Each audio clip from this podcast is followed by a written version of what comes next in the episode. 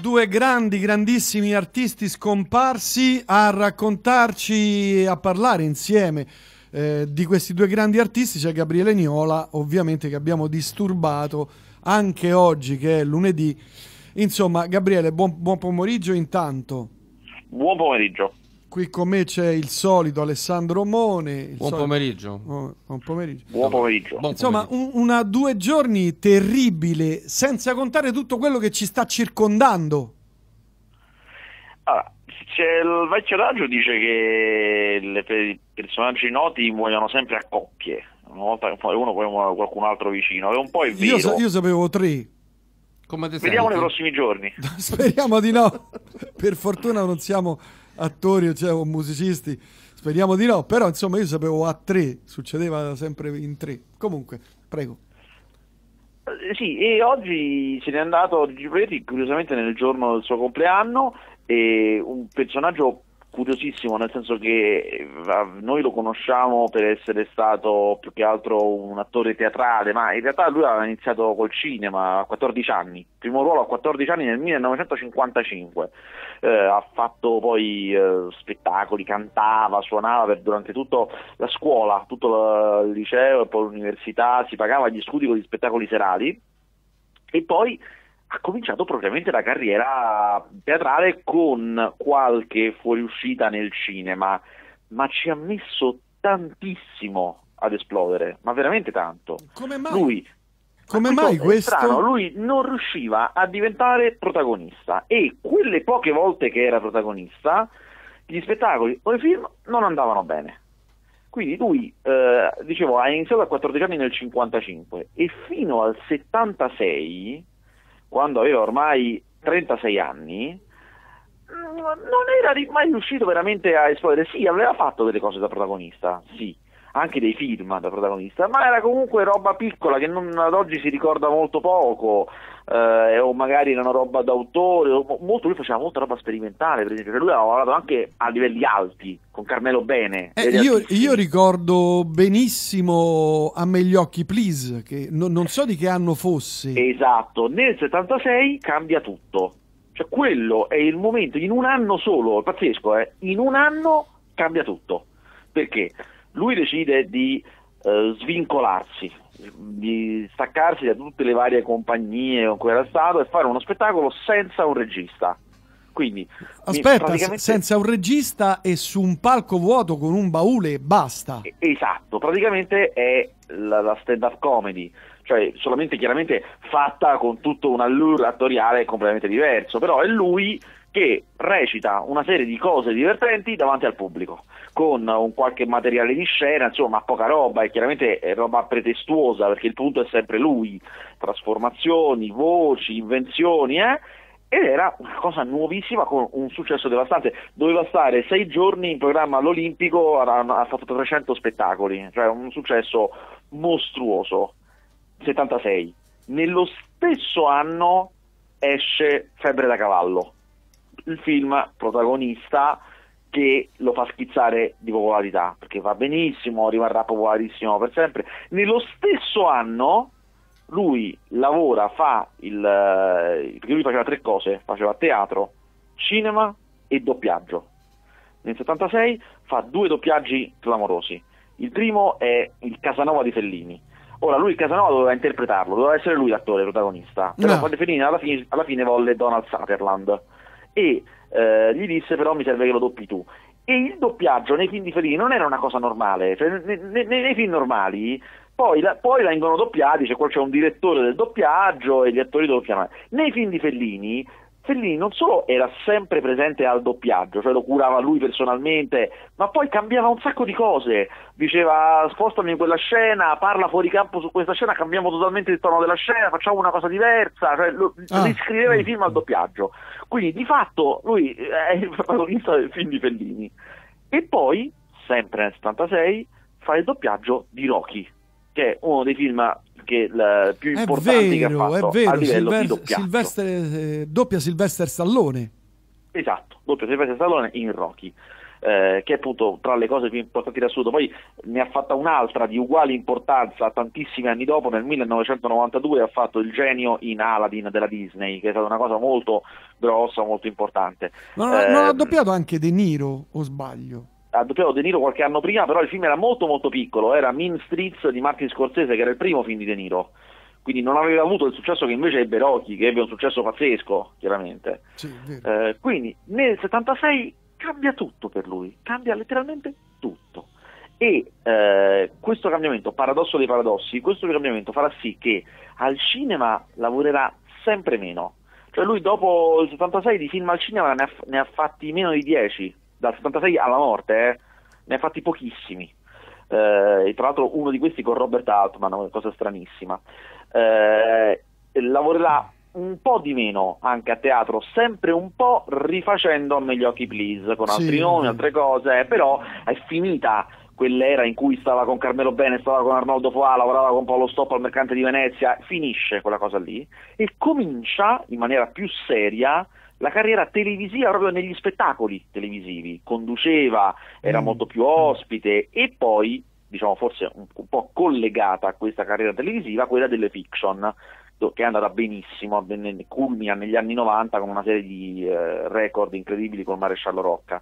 Sì, eh, che credo sia una delle serie televisive più viste di sempre, se non sbaglio. Esatto, uno dei più grandi successi televisivi italiani. Eh, quindi questa carriera paradossalmente stranissima, in cui quando arriva all'apice di tutto arriva nello stesso anno e poi però quelle cose un po' finiscono e ne comincia un'altra ancora. Era, era, era sicuramente una, una, figura stranissima che qui servirebbe magari essere più preparati di come lo sono io adesso, sarebbe molto interessante fare un grande racconto del del teatro e delle maschere romane attraverso gli anni, perché lui era in diretta continuità con Petrolini, con uh, tutta una serie di uh, personaggi del teatro, ma anche della commedia, della comicità romani. Uh, rifaceva le loro cose, nei suoi sì, spettacoli sì, citava, sì. li riraccontava, continuava a portarli in scena e poi ci aggiungeva le sue ed è una cosa estremamente interessante che poi adesso fanno in molto pochi, io non so chi poi, forse la Ganà però non con la stessa fama ha eh, proseguito alcune cose di eh, Proietti. Forse anche un po' Brignano? Sì, perché hanno fatto un po' tutti Rugantino, cioè questa cosa di Rugantino mm. che unisce tutti, non, non, non, si va da nessuna parte se non si fa una volta Rugantino a teatro, l'ha fatto Manfredi, l'ha fatto Mastandrea, insomma, e l'ha fatto anche Brignano, però non saprei dire, servirebbe forse qualcuno più esperto di me sul teatro romano per capire se veramente Brignano è quello che lo porta avanti. Senti, prego, prego Alessandro. Io da quello che non sono un grande appassionato... Mh del genere, nel senso che sì, sono andato a vedere gli spettacoli, però non, non sono certo un, un, professionista in questo. Posso però, dal mio piccolo, dire che forse sì, forse Brignano è quello che lo ha, ma anche nella, nella presenza scenica, nel modo in cui racconta la romanità, il il momento, quello che me lo ricorda Però lui non ha la maschera di, no. secondo me, di, eh, no, di non Gigi Proietti. No, non lo è. Non, è non, non, ha la mimica, quel modo. Se tu guardi, per esempio, a Me gli occhi please, il primo, il, sì. secondo me il migliore, lui lì fa delle cose con il viso, con la faccia, che anche se qualora non dovesse parlare capisci quello che vuole dire, capisci quello che sta facendo. Beh, la telefonata è esplicativa. Eh, questo, adesso no? ce l'abbiamo, ce l'abbiamo subito dopo, tra un po'. Eh, Gabriele, invece su, su Sean Connery, perché purtroppo ieri sediamoci comodi esatto e l'altro, l'altro è Sean Connery che pure eh, Sean Connery invece completamente diverso perché se Proietti era tra virgolette un predestinato uno che a 14 anni comincia a fare questa cosa aveva solo questo in testa Sean Connery era tutt'altro non gliene fregava niente della recitazione era uno che ha fatto 8.000 lavori ne ha fatti tantissimi vita tra cui il pulitore di bare uno dei mille lavori che ha piegatore fatto. di ferro ha fatto dei lavori sì. strani, strani e in realtà la sua vita doveva essere militare lui era quello che voleva era partito si era arruolato sedicenne e, prevedeva di fare una carriera lunghissima, invece due anni dopo per un'ulcera duodenale è stato rimandato a casa, quindi è finita subito. Lui si è, si è arruolato subito dopo la seconda guerra mondiale, nel 46 e nel 48 già era a casa, finita, carriera finita. Eh, e comincia a fare in realtà a fare sport, lui faceva tantissimo sport, era un bel atleta, aveva anche partecipato a Mister Universo, cioè eh, bodybuilding, era un arrivato terzo. Però Ariano Teso, esatto, era un culturista sì. per una parte, pensa che... Mm, però per, per quello era Mingherlino, se tu lo guardi, se tu lo guardi in, Beh, nel aspetta. primo Dottor No, eh no, è un'altra no, cosa. Fermo, fermo, devi guardare le foto di quando faceva il culturista, era molto più grosso. Ah no, io non, lo, non le ho viste. Eh sì sì, era proprio grosso, come erano i culturisti degli anni 50 che non sono niente rispetto ai culturisti esatto. di oggi chiaramente, però insomma comunque era grosso. Ehm, e poi faceva anche calcio, perché come tutti gli inglesi no, faceva, faceva calcio anche un buon livello, era diventato insomma, abbastanza bravo, una squadra della Premier eh, lo, lo voleva comprare. E lui non sapeva che fare, solamente che all'epoca non era come oggi, i calciatori non, non, non giocavano a lungo, cioè ad oggi Ibrahimovic ha quasi 40 anni e sta in testa alla classifica, mentre invece eh, all'epoca a 30 anni però male è finita la carriera e lui aveva 22 anni quando lo volevano comprare, quindi lui pensava ma io qui mi, fa, mi faccio 8 anni di carriera e poi è finito tutto.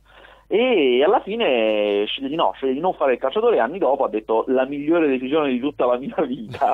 Lo credo, si lo butta sul, sulla recitazione fa un sacco di piccole parti, proprio tante, lui fa tante cose prima di Bond, fa un sacco di piccole parti, piccoli ruoli, piccole cose e poi chiaramente arrivano le selezioni di Bond. Ora, la cosa curiosa è che Ian Fleming non lo voleva.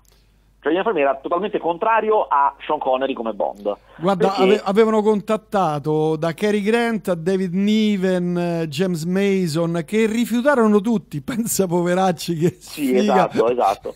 e lui non era nemmeno in lizza, cioè eh, non era il favorito di quelli in lizza no, Connery, no, no, perché non piaceva né a Ian Fleming, che chiaramente comunque aveva la sua, né, cosa più importante, al produttore, che poi è quello che ci mette i soldi, quindi decide lui.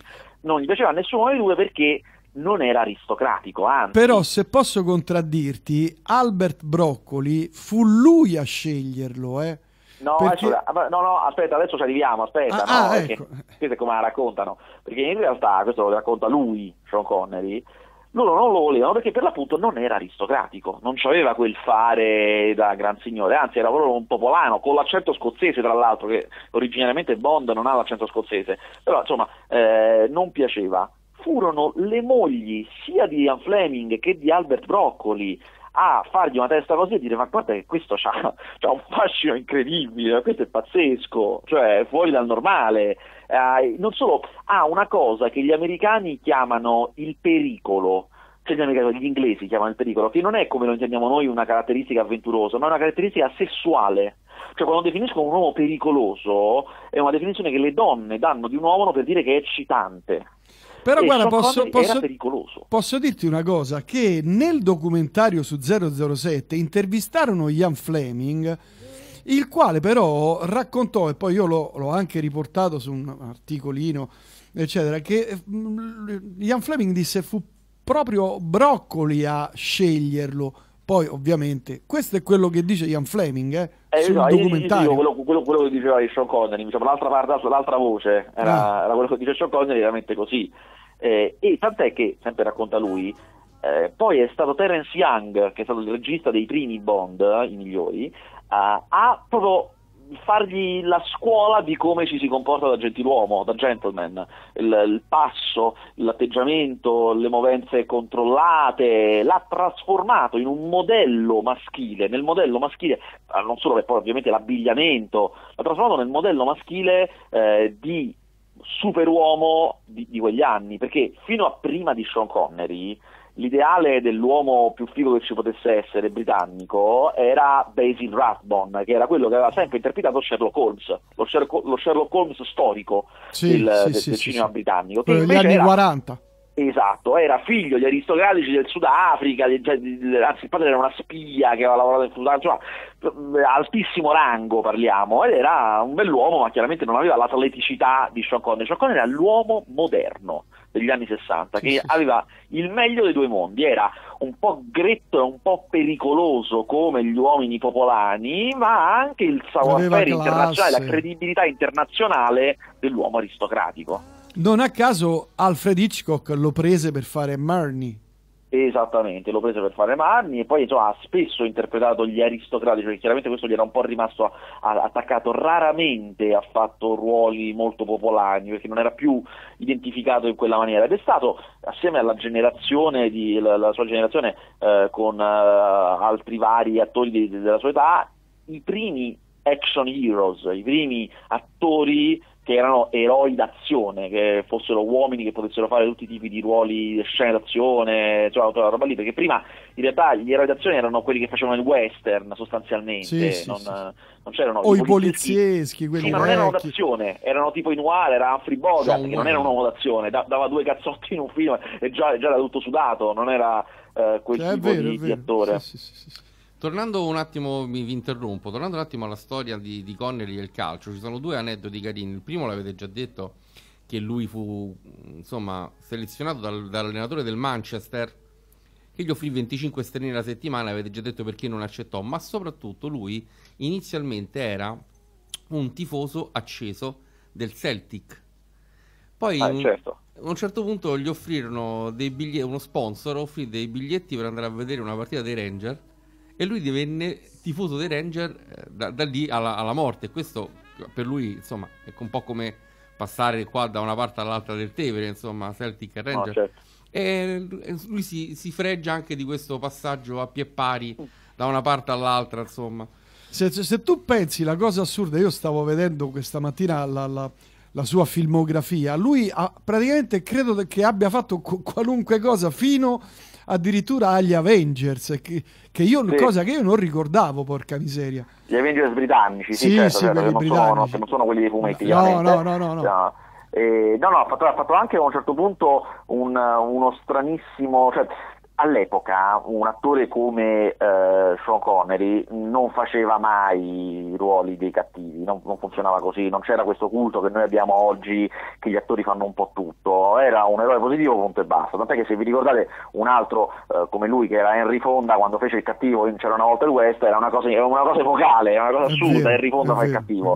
Eh, lui invece pure lo fece, fece un ruolo difficile, mh, stranissimo, in riflessi di uno specchio oscuro di Cindy Lumet, con cui ha lavorato tantissimo lui, eh, che era molto negativo, un uomo che impazzisce, violento, che era una cosa estremamente audace, eh, come anche fece Caccia Ottobre Rosso, che è un ruolo mitico, il, il capitano sovietico che che, che scappa dall'Unione Sovietica, insomma ne, ne aveva fatti tantissimi ruoli strani, particolari, senza contare, l'avrete visto tutti, la, la- la famosa immagine di Zardoz con lui vestito con un costume? Vero, improbabile, vero, insomma ne- ne vero. faceva di scelte strane, ecco.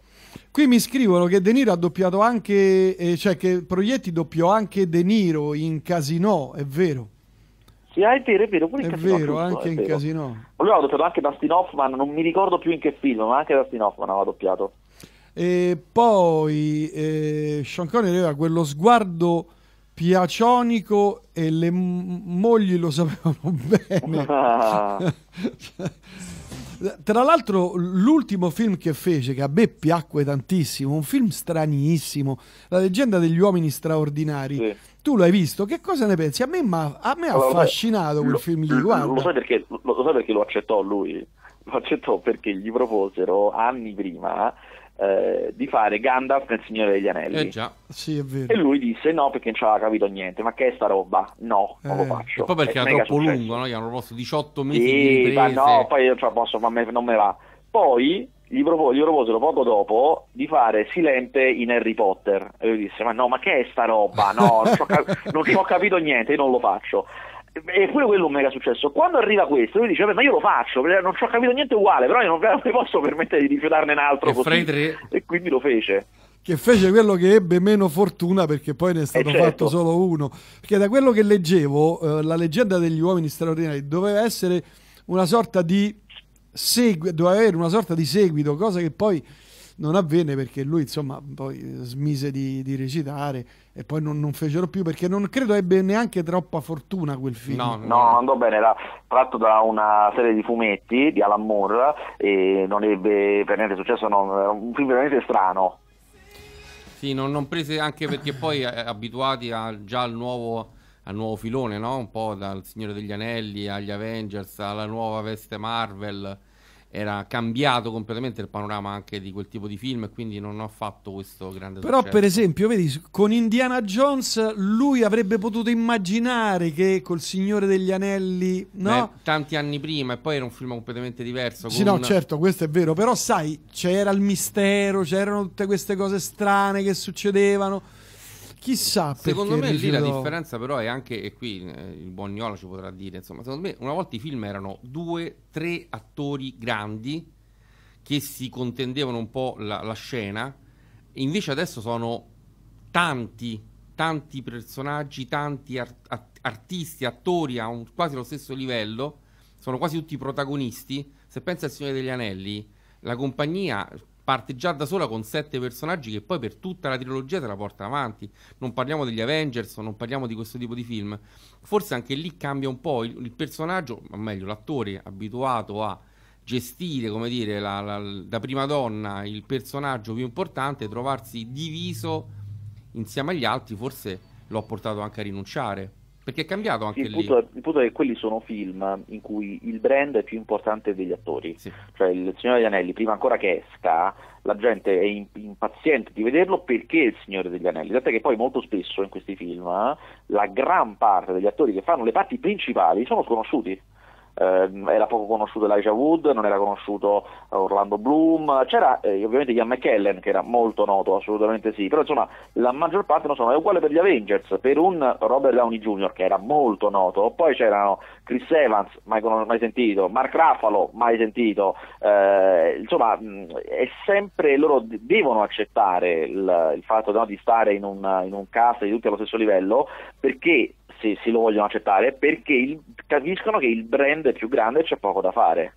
Pensiamo a Harry Potter che nascono veramente bambini e se li E portano fino, alle- fino all'adolescenza. Sì, sì, e, sì. e- vabbè, comunque, insomma. Gabriele, non so se volevi aggiungere altro magari su Gigi Proietti o quello che insomma diviene, però certo è un, è un periodo terribile. Ieri e oggi sono stati due, due col- due colpi mortali proprio per chi Beh, ama il comunque, peggio, cinema. per- peggio quello di, Gigi Proietti perché non per nulla levare a Sean Connery Sean Connery erano più di 10 anni anzi 17 anni che era fuori dalle scene quindi Certo, mh, certo. come dire ti può dispiacere ma non abbiamo perso al momento niente Gigi Proietti ancora delle cose faceva lo si vedeva ogni tanto e quello di- dispiace di più Sì, un vero peccato. Guarda, poi è co- così, sta- era, era in, os- in ospedale da, da 15 giorni, non stava bene. E poi di colpo così è morto. Guarda, una cosa. Se tu avrai visto sicuramente i social sono veramente pieni di foto, di video, spezzoni di video suoi. Eh, Era veramente amato al di là. Allora, a me il, il racconto di Proietti che mi fa ridere di più è eh, lui che racconta una cosa, perché lui chiaramente in quegli anni in cui faceva teatro a livelli alti gliene sono capitate di tutti i colori, che è una cosa esilarante, che fanno molto ridere perché erano, poi aveva a che fare con figure molto alte. Lui una volta racconta durante il Mercante di Venezia di Shakespeare, messo in scena con Paolo Stoppa nella parte principale, quella di Shylock, il mercante, eh, che c'è il famoso monologo famosissimo, che cos'è un ebreo, che è proprio importante perché è un monologo sull'antisemitismo, era una cosa cruciale, stavano in scena, in quel momento Proietti era in scena, era sul palco anche lui, anche se non parlava in quel momento, Paolo Stoppa parte col monologo che tutti conoscono, parte e dice che cos'è un cristiano? Cala il cielo, il cielo più totale. E so. anche Paolo Stoppa si blocca e se lo riuscite a recuperare è da morire, cioè questa cosa di Proietti che imita Paolo Stoppa e si rende conto dell'errore e non sa come uscirne. Cosa da- E lui stava dietro e moriva dal ridere, avendo sentito questo errore. Ma eh, adesso lo cerchiamo. L'originale non credo si trovi. No, no, cioè, non, non mi ricordo quando e dove lui ha raccontato Ah, questa cosa, imitando Paolo Stoppa, facendo tutte queste cose, è una cosa da morire. Gabriele, io ti ringrazio e ci sentiamo intanto venerdì. Gabriele, Aspetta, Eh, senz'altro. ha una cosa da Gabriele io chiederti. è da prima che lo volevo dire. Lucantino l'ha fatto pure Celentano. Ah, è vero, hai ragione, ragione. bravo. perché fa parte di quei cosi di Celentano Romano che Sì, fanno sì, quando faceva- è più-. Quando faceva il più, ma... Sì, sì, guarda, quello, cose- quello poi, co- come sapete, come sa chiunque abbia visto la roba di Max Tortora, quello è un culto anchesso romano, il, Fatto da il Max romano di Tortora è da morire, è da Sì, morire. sì, da rotolarsi. Va bene, Gabriele, sentiamo venerdì. Se, se- venerdì. aspetta, bisognerà vedere come andrà a finire tutta la, la storia qui del lockdown, se chiuderanno a che Ah, ora e certo, come. certo. Vabbè, ci sentiamo comunque in settimana. Ciao. Ciao, Ciao, grazie. Gabriele, ciao. ciao, ciao. ciao.